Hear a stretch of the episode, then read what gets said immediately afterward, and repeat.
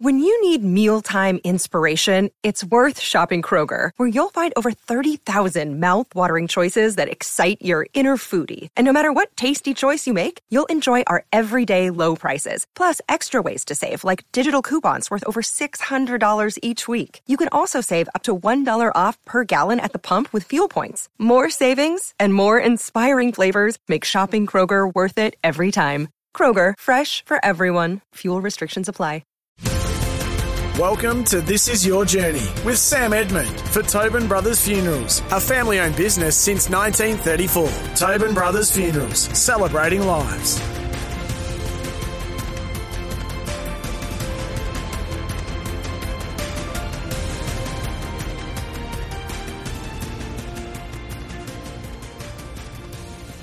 Hello, everybody, and welcome once again to the show, made possible, as always, by the great crew at Tobin Brothers Funerals Celebrating Lives. Now, this week, we are very fortunate to be joined by a man who has a very sharp eye for talent, footy talent, that is. Noel Judkins has spent close to half a century as a VFL AFL recruiter, trusted by Essendon, Richmond, and Collingwood, where he's handpicked some of the greatest players to ever play the game. The son of a Brownlow medalist and a promising player in his own right, Noel's love for assembling teams was obvious from the outset. And Noel, Noel Judkins, a great pleasure to have you on the show, mate, and welcome aboard. Oh, it's a pleasure, mate.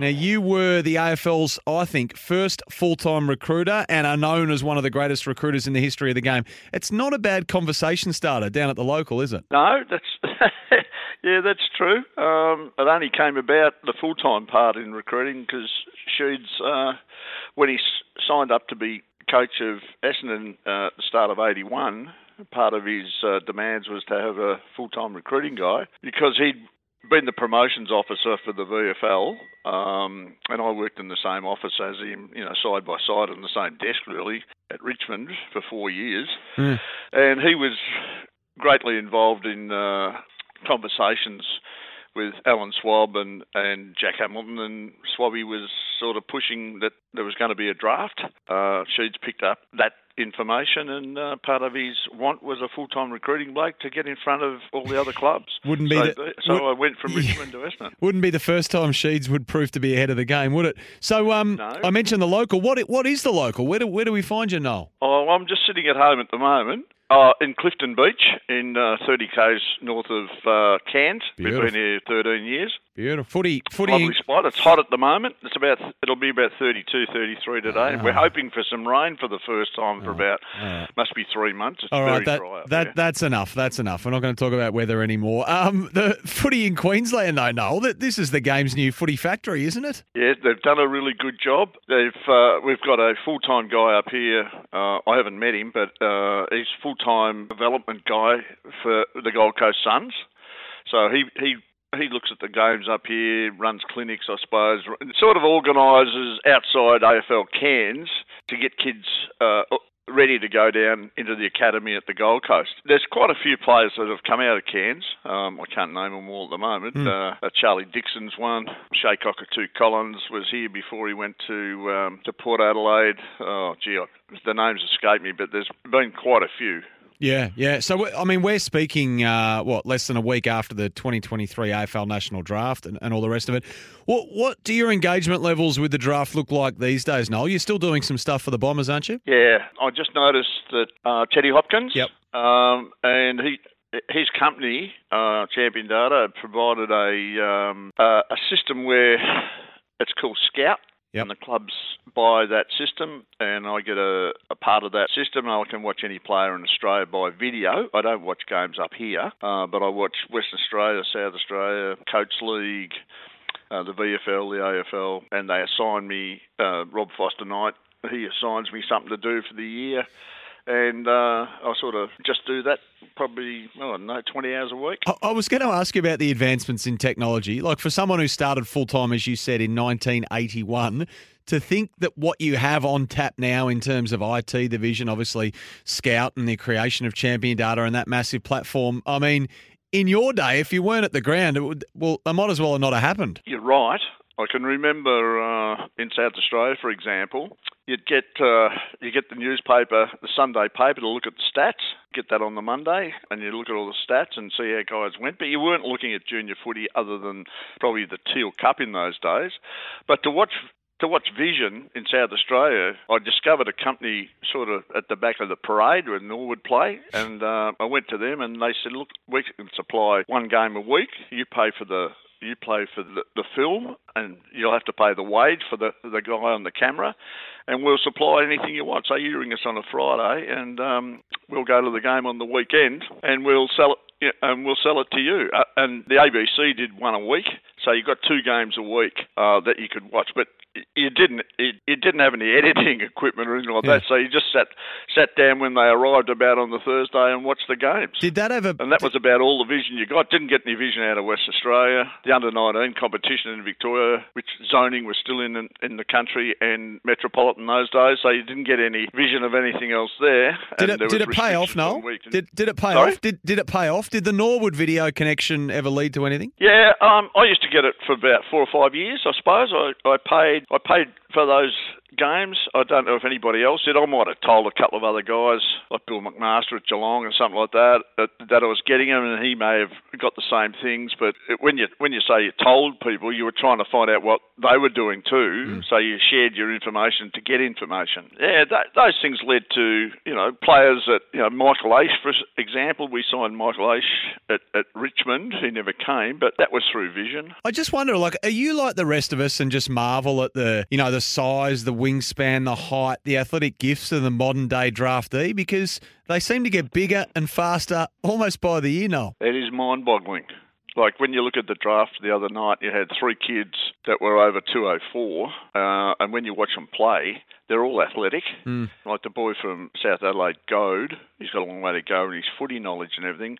But he ran, I think, at the testing, I think he ran about a 296 20 metres. You know, you're looking at midfielders and uh, uh, and wingers and stuff to run, you know, below three seconds, and he's he's doing it at 296. I think he jumped. Uh, uh, his running vertical jump was 95 or something like that. And you think, well, geez. Uh, He's got all the all the athletic profile. He's just got to pick his footy up a little bit. He kicks the ball well. Uh, can break out of the centre with the ball. He, his marking's not too bad, but just where to run and everything, he's he'll learn that pretty quickly. Yeah, and I guess the the other term, like flight risk, is a term that gets thrown around a lot these days. Homesickness is another one. I guess has a truly national competition made your line of work harder in that sense? You know, the go home factor. Oh, look, some some people take it into account, and some people don't worry about it. I think a lot of it's to do with the culture of your club. You know, there's if you look at West, you know, West Coast Eagles with Shuey and all those guys that went over there straight after draft, they didn't come back. Yeah. They, well, they haven't so far. You know, there's quite a few there. The young kid from Dandenong Stingrays, Hayden Young, he's, he, he he looks like he's pretty settled at Fremantle. And in in reverse, you know, you've got you guys at all clubs that, that stayed. You know, when you look back at players that played years ago, there's quite a lot of South Australians and Victoria and Western Australians uh, living in Victoria in their retirement. Yeah, you know, well, well I mean, businesses the, yeah. po- the poster boy might be Matthew Pavlich, who never uh, once entertained coming back to Adelaide, I don't think, and now happily retired and, and, and, living in Perth. I guess the professional standards as well these days is an extension to that, like that they're made to uphold in today's day and age. And also, the scrutiny is higher than it's ever been. The media, the the money at stake is more than it's ever been. And we often hear players, you know, coming through described as quote unquote good citizens. I guess, did you ever go to watch a player fall in love with a player, and then the interview just had the alarm bells ringing? Many, many times. And did you um, and did you flinch or do you run the course? Oh well, depending how depending how how bad the indiscretions have been. Um, if you go back, you know, through history and you and you look at the guys that were played uh, when I started, seventy eight. You know, probably through to ninety. It, it, it depended on who was the coach, yeah, and who who let people get away with what uh, because of the factor that you know they had full time jobs and they did things outside of footy. They weren't at the club all the time, like four times for training and then playing and then re- rehab and stuff like that.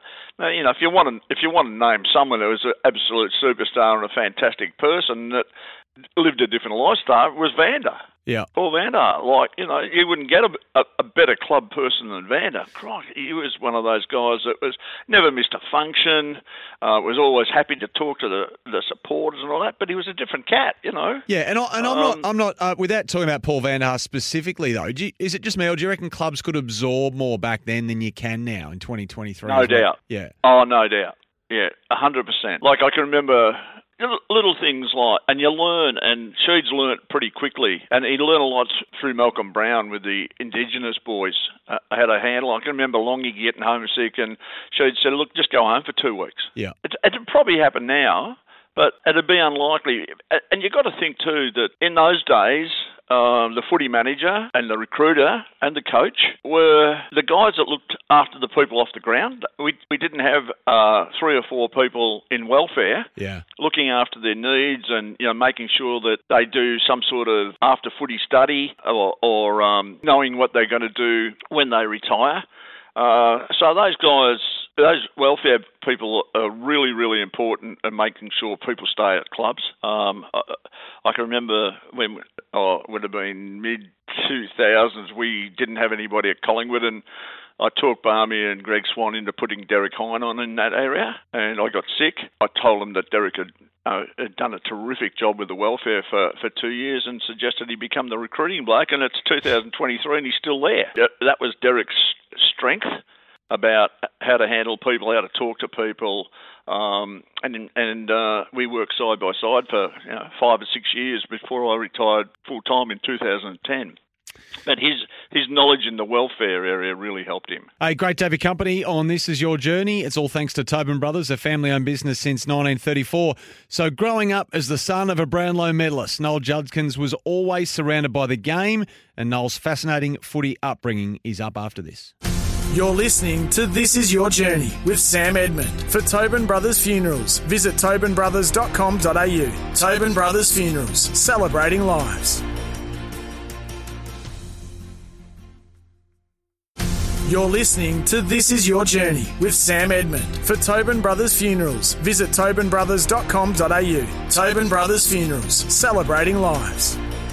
Hello, it's great to have your company on This Is Your Journey. It's made possible by Tobin Brothers Funerals Celebrating Lives. Footy's renowned recruiter Noel Judkins is our guest today. So, no, Noel, growing up as the, the son of Stan Judkins, the Brownlow medalist of Richmond of 1930, in fact, the Tigers' first Brownlow medalist. What, what on earth was that like? Yeah, it was great. Uh, look, Dad never stuck his nose into the footy. Um, he'd sort of, I'd come home from the footy and he'd, he'd been to watch.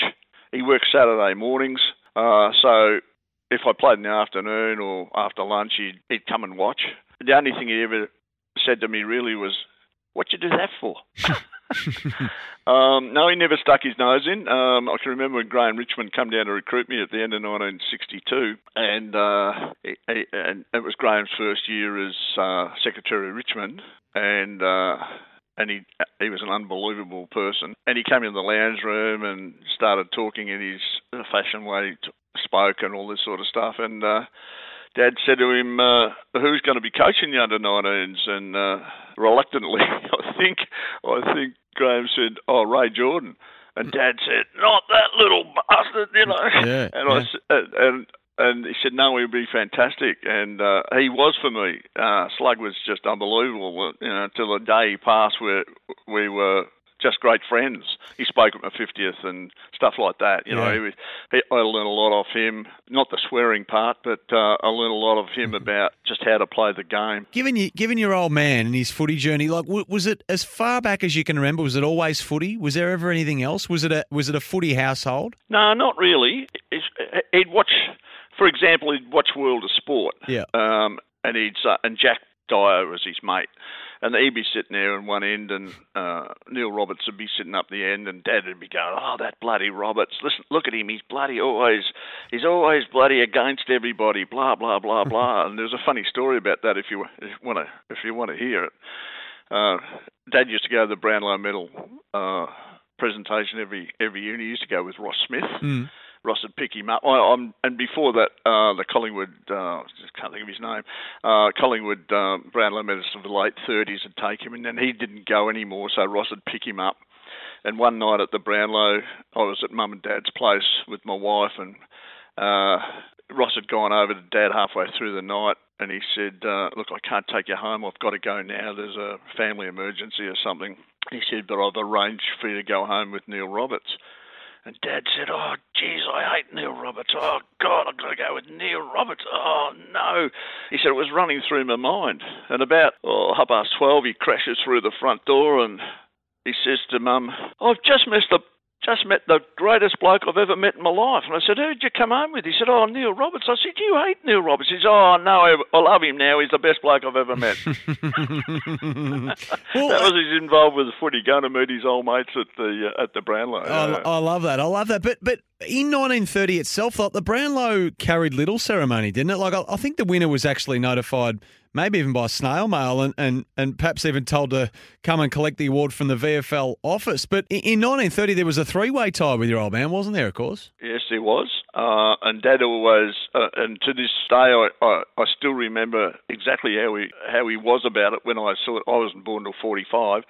But you know, through the fifties and sixties, he'd, he'd go to the Brownlow. Mm. He hmm. used to take my wife, and um, he'd come home and say, "Oh, those other two guys, they should be there. They should be there." And he and he went to the AFL. Oh, 82, 83, 84. He died in 86, but he was always going in well the VFL and com- and not complaining, but suggesting that all these guys that have been ties should get Brownlows. Yeah, and he retros- came out publicly yeah. in the in the paper and everything, in you know local paper, the Sandringham News or something, and he always say, "Yeah, but I shared this, and those guys should." And he and he used to call in uh, on Allan Hopkins. On, and Dad used to go to Queensland with Mum every year, and uh, he'd drive up and he'd always call in see Allan Hopkins.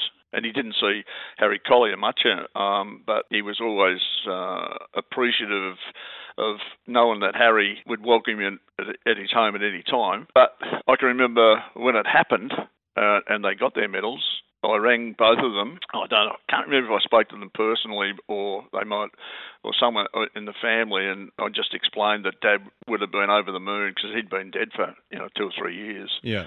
Uh, and he and he, he was so proud of the fact that he was as good as them.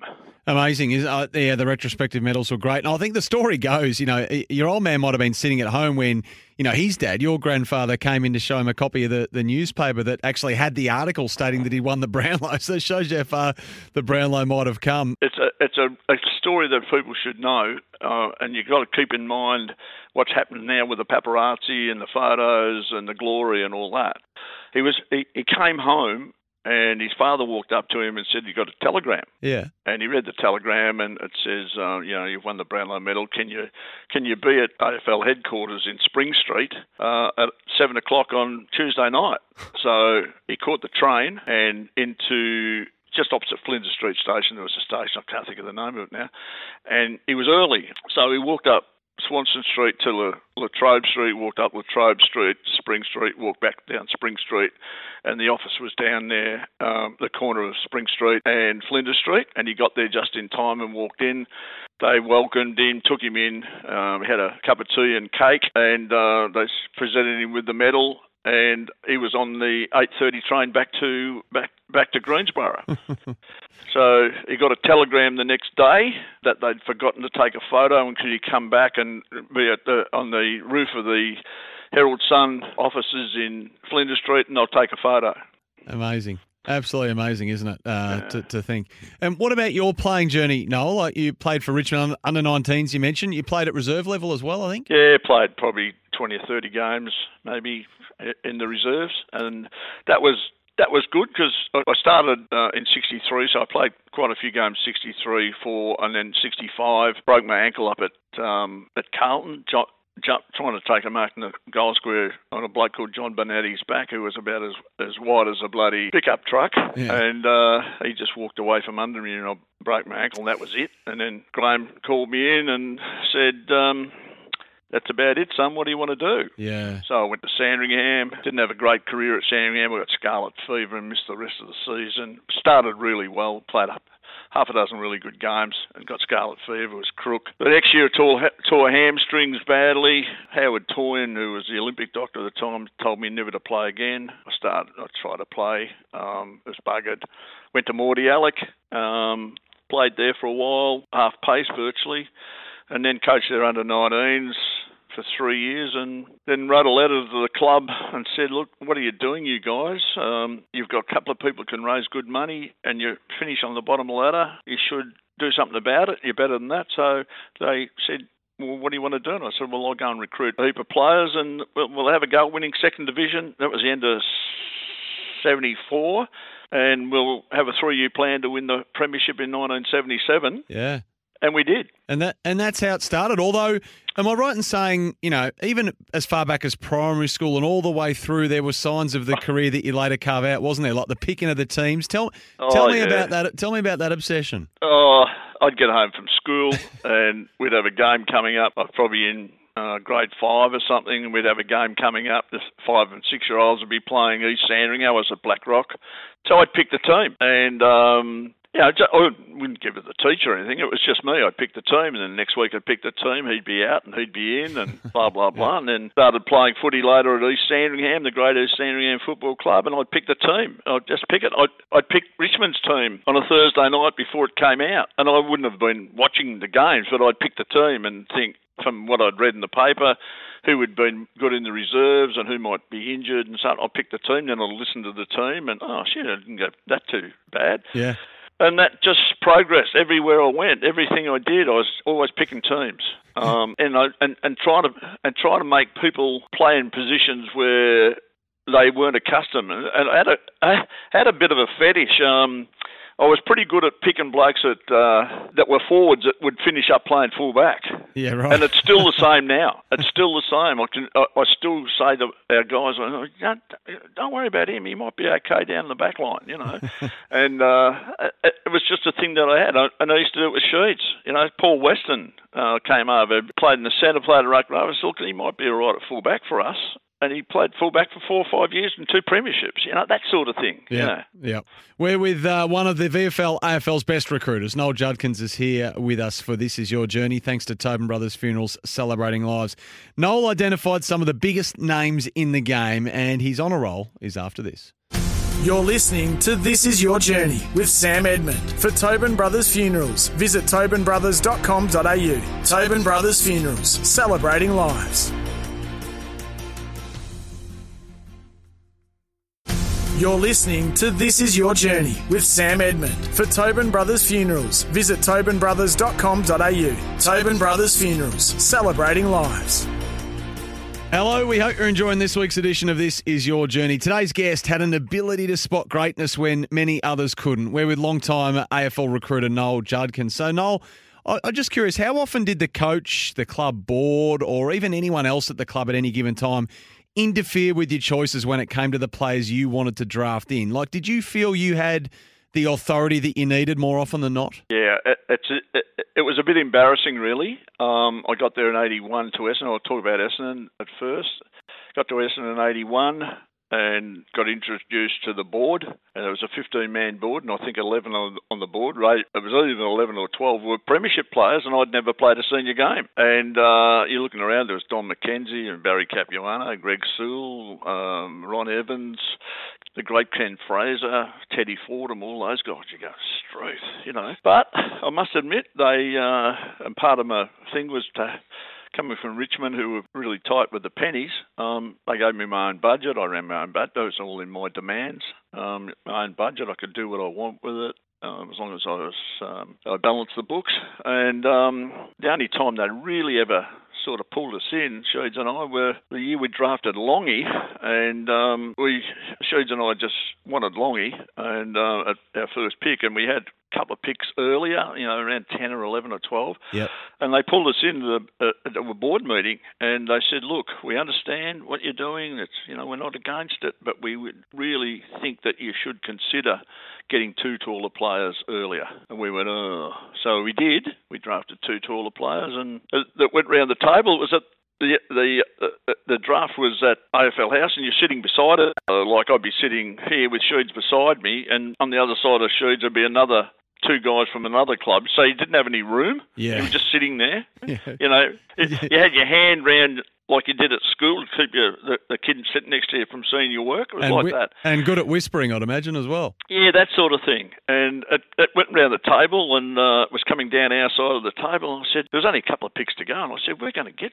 we're going to get Michael Long." And she said, "Oh, you know, we couldn't be so lucky."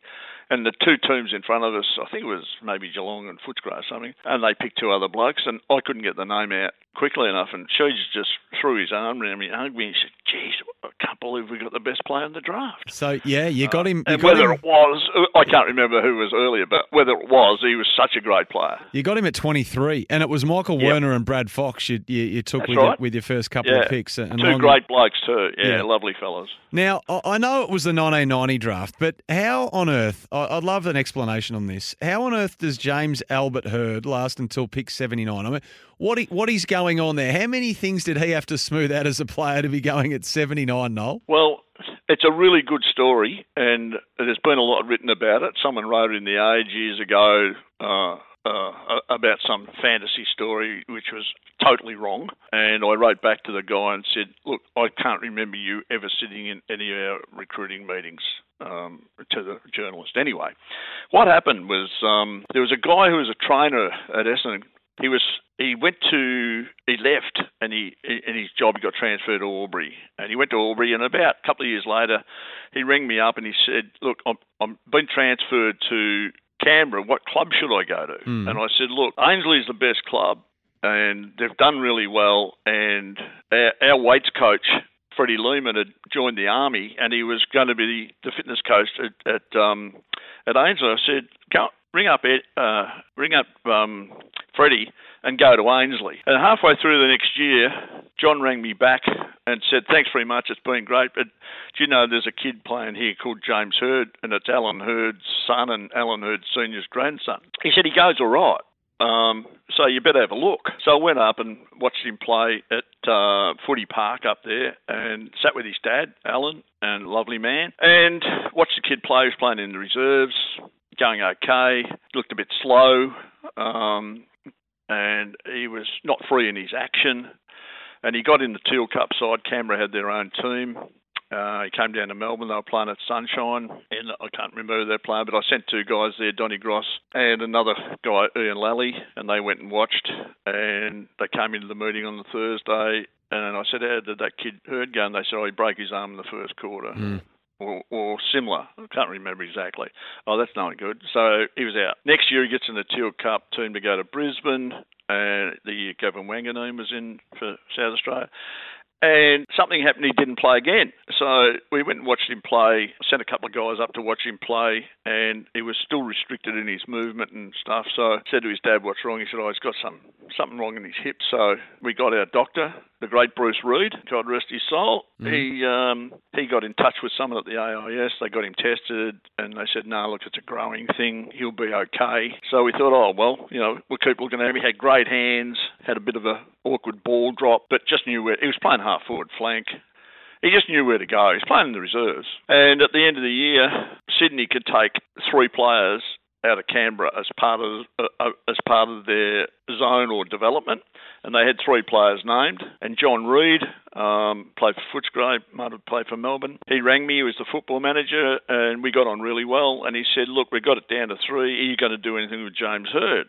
And I said, I thought, well, I'm not going to bullshit. I said, yes, we are, and it's a it's a, a pretty hot thing with you know the, the Mm. um, father son thing and all that sort of stuff. Well, grandfather son thing. Anyway, uh, he said that's okay. We'll take the other other two. So they took the other two boys who never made it. You know, you had a lot of picks in those days because you still had the under 19s, and there was all of these restrictions around Australia. Like uh, you couldn't go to Western Australia. There was restrictions there. It had to be um, you had to be 23 and all that stuff. And they had the retention scheme in South Australia. yeah, yeah. Zoning zoning had gone out in the country in Victoria, and you still had to fill under 19s, and no one was interested in James Hird because we kept in touch with Dad and. No, no, no, no, no. So we just left him and left him, and then Sheeds turned around. He said, "We better take Hirdy now." So we did. Unbelievable. Isn't that unbelievable? 79. Yeah, 79. I know, doesn't it jump off the page? Um, Dane Swan in your Collingwood days. I think you might have even been the only one that paid him a visit, or him and his old man Billy. Yeah. Anyway, he was. A, I think by all reports he was a tad lazy. Maybe he had that awkward kick, which he probably carried all the way through. To be fair, but he had plenty of other things going for him, which you were able to spot pretty early on. Look, you know, if you can play, it doesn't matter if you play ugly. Um, he and he played ugly, but um, and I, I, I'm pretty sure he got dropped out of the Calder Cannons and went back to St Bernard's or something during the year. But we had a guy called Frank Johnson, and Frank Johnson was the son of the great Frank Johnson, Port Melbourne legend, South Melbourne player who broke Bobby Skilton's record run of um, best and fairest uh, in his first year, and he was 28. We had his son Frank working for us, and Frank was a you know a really uh, straight liner, bank manager, and uh, he was one of my spotters. And he also ran the um, the squad for under 16 squad, I think, for uh, Calder. And I asked him, I said, "What's Dane Swan like? When you, when did you have him a year or two ago?" He said, "Oh, he's a bit lazy. Uh, doesn't really know if he you know sort of wants to do it or not. But he's got good hands. Um, he's quick, but he needs to pick up his endurance and all that sort of stuff. So I'd been watching him and thought, well, here's a kid that actually knows where the ball's going all the time. You know, he, he wasn't a massive possession when he was playing half forward, but he knew how to take the ball off the pack before it got below eye, eye level. And you and you, you don't see that very often. Leon Yeah. Baker was a bit like that. Yeah. But he, he but Swanee was doing it at pace, and then he'd, he'd kick a wobbler and it'd go through, and you know, okay, so I went out and spoke to him. Uh, I'm pretty sure we were the only people that spoke to him because of his, as you said, Sam, he had unfashionable traits, and um, we got him in.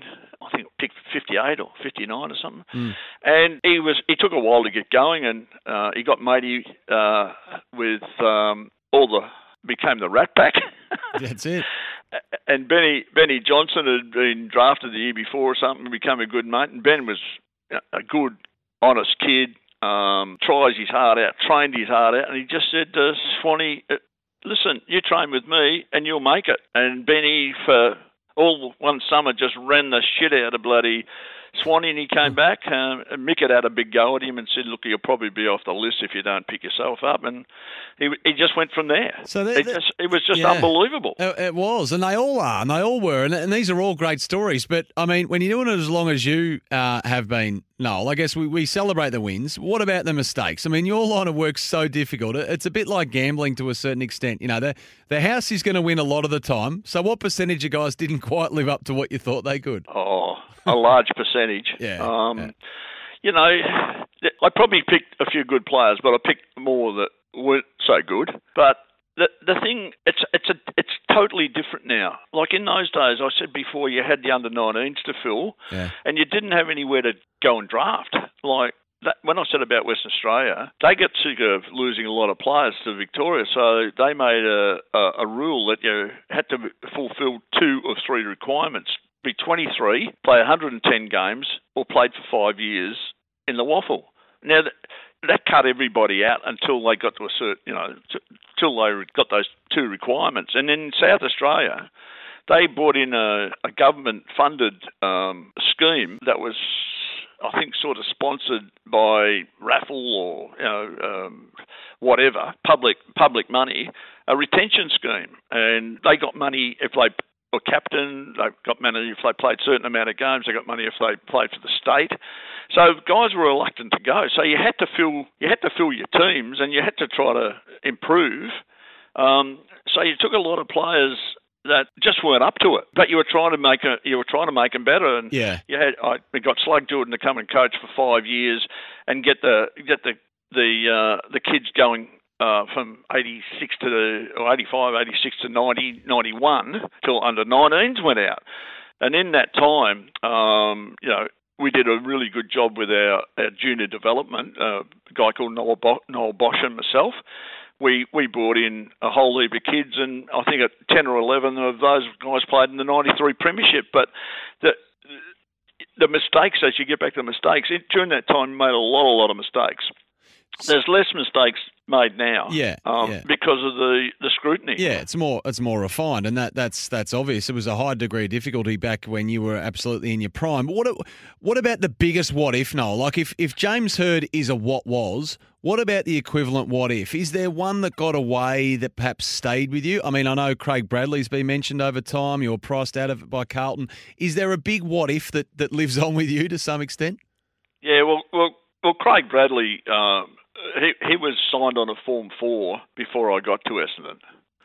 Um, that was through a guy called Lindsay McGee, who coached uh, the under 19s at Port Adelaide, and he was a very good friend of Kevin Egan, a footy manager. And Kevin had uh, played at Port Adelaide for a year or so, and he was great friends with Lindsay, and Lindsay played at Essendon. And so, so that's how that came about. But the one probably that really annoyed me a lot uh, was Pickett that went to North Melbourne. Mm, Byron, yeah. Yeah, Byron. Um, we were the only people that talked to him too, and um, we talked to him and his manager. Uh, it wasn't actually a manager in those days; it was just a friend. And we sat down and talked to him, and he was absolutely 100% sure that he was coming to Essendon because no one else had spoken to him. We, I watched him play one day at Port Adelaide, and he ran through the fence and broke the fence down at at uh, at at Alberton, and I went, for God's sake, he hit that fence, and he he actually broke the fence, and I. I thought he's a pretty hard kid, this kid. And he was flying down from, I don't know, somewhere in Port Augusta or Pirie or something like that. And um, so we were going to draft him 100% in 96. And um, Kevin just wanted to go the other way. So we went another way and we didn't draft him. And he, he, he couldn't believe it. Neville Stibbard was the only other guy um, from North Melbourne who was a really, really good recruiter. He put a business card under his door. That's the only other contact he had. That that one irked me a bit. Yeah. Yep, fair enough. He became a special player, didn't he? Um, you're listening to This Is Your Journey. All thanks to Tobin Brothers Funerals Celebrating Lives. There's a bit more to come with Noel Judkins right after this. You're listening to This Is Your Journey with Sam Edmund. For Tobin Brothers Funerals, visit tobinbrothers.com.au. Tobin Brothers Funerals, celebrating lives. You're listening to This Is Your Journey with Sam Edmund. For Tobin Brothers Funerals, visit tobinbrothers.com.au. Tobin Brothers Funerals, celebrating lives. It's been great to have your company here on This Is Your Journey. It's all thanks to Tobin Brothers Funerals, a family owned business since 1934. And we've had the company today of long-time VFL, AFL recruiter Noel Judkins. All right, Noel, I'm running around for the Western Jets uh, this weekend as a promising 17 year old. Now, you, you're coming to take a look at me. What are you looking for? Number one, good hands. If you're a fumbler, put a line through you. Done. It affects so, it affects so many things in your game. It affects time. It affects your kicking. It affects your confidence. And you think of all the sports that involve a ball. They all they all evolve around hands. Even golfers, your hands do most of the work. A tennis player, anything that revolves around a ball, you've got to have good hands. And, Yep. You know, you can look at you know, hand, good hands can make up for lack of pace. Uh, ask Greg Williams, ask Joe Watson, those guys who had just sensational. And you know, Hirdy. Like, you talk about Hirdy, and you think about cricketers like um, Mark Taylor and and and people in slips, you uh, Warren, have all, you don't hear the ball hit their hands. You never heard the ball hit hurt his hands.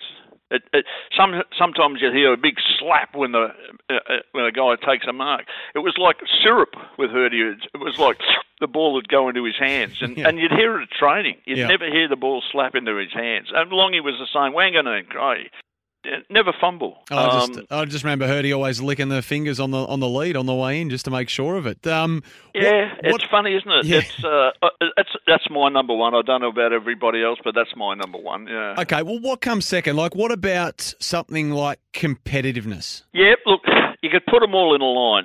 Competitiveness, right? Uh, no problem. You know, I was talking just a something I'd never really, really thought of. It was 2011, and I was I went back down to uh, Collingwood because I used to go down three or four times a year, and I was sitting with Bucks in his office, and we're talking away, and you know, he said, you know, what do you look for? What do you do? This, you know, we talked for about an hour, Hmm. and because I got on really well, he's a fantastic person. And um, he said, "What's what's your, what do you like?" I said, "Hands." He said, "Oh, yeah, that's about number two or three with me." And I said, "Well, what's number one? What do you got number one?" He said, "Love the game." And I sort of looked at him and said, "Oh, geez, I've really never put it."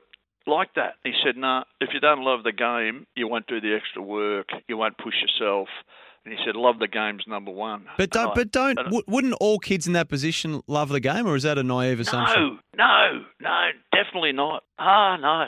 You go and interview some kids, and they just play. They play footy because they're good at it, but they don't love it. Yeah, right. They, they, wouldn't do the extra thing. They wouldn't do the extra effort. They wouldn't do the extra weight.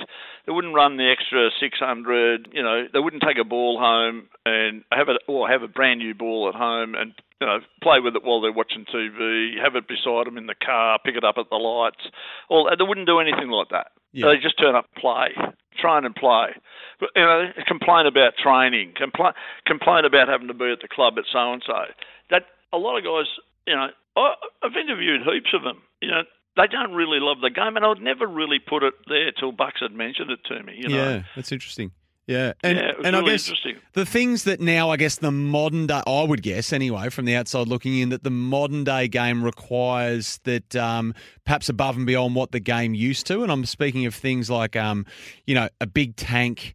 Um, endurance, uh, especially the ability to make good decisions and to distribute. Like, are those things now, have they gone up the pecking order to some degree? I'd say yes, they have, but most of those things were always a, a necessity. Mm. Um, like as I said a minute ago, they're all on the line. You know, kicking efficiency. Like you can go and watch some kids, and they just got the most beautiful style kicking. I said, "Gee, he's a great kick." And then you sort of sum it up, but he doesn't hit any targets. and you go, "Oh, okay, he's he's a beautiful kick, but Jesus, he's missed four or five targets out of the last ten. And you go, oh, better watch that. So you know, um, competitiveness, uh, attitude to teammates, coachability. Like, is he coachable? That's one of the things you've got to think of. You know, mm. is the is the individual just going to go and do his own thing, or is he coachable? Can he understand what they call now the structures? Does he know where to be at certain times of the game when there's a you know a boundary thrown on the half back line, does he know where to be? Does he know who to be on, where to be on? Where is he attentive enough? Does he listen to the coach's instructions? Can he pick them up? Can he relay them to other people? Uh, all those things are probably a little bit more um, emphasised than they were years ago, especially when I was playing. You just went out and played and you kicked it to your teammate.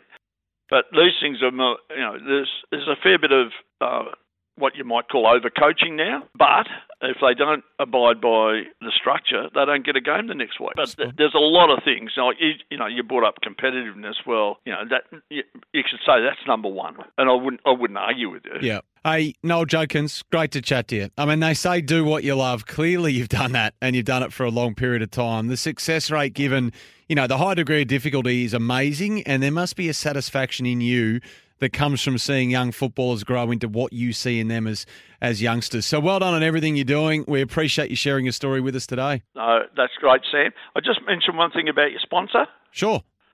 Tobin Brothers my mum and dad died in '86, and who did I use? Tobin Brothers, and um, they were sensational. Oh, that's nice, Noel. No, they make it all possible okay. here. It's nice to have those words. Uh, they celebrate lives. In fact, you can jump online to find them, tobinbrothers.com.au. And we'll catch you the next time we celebrate another great sporting journey.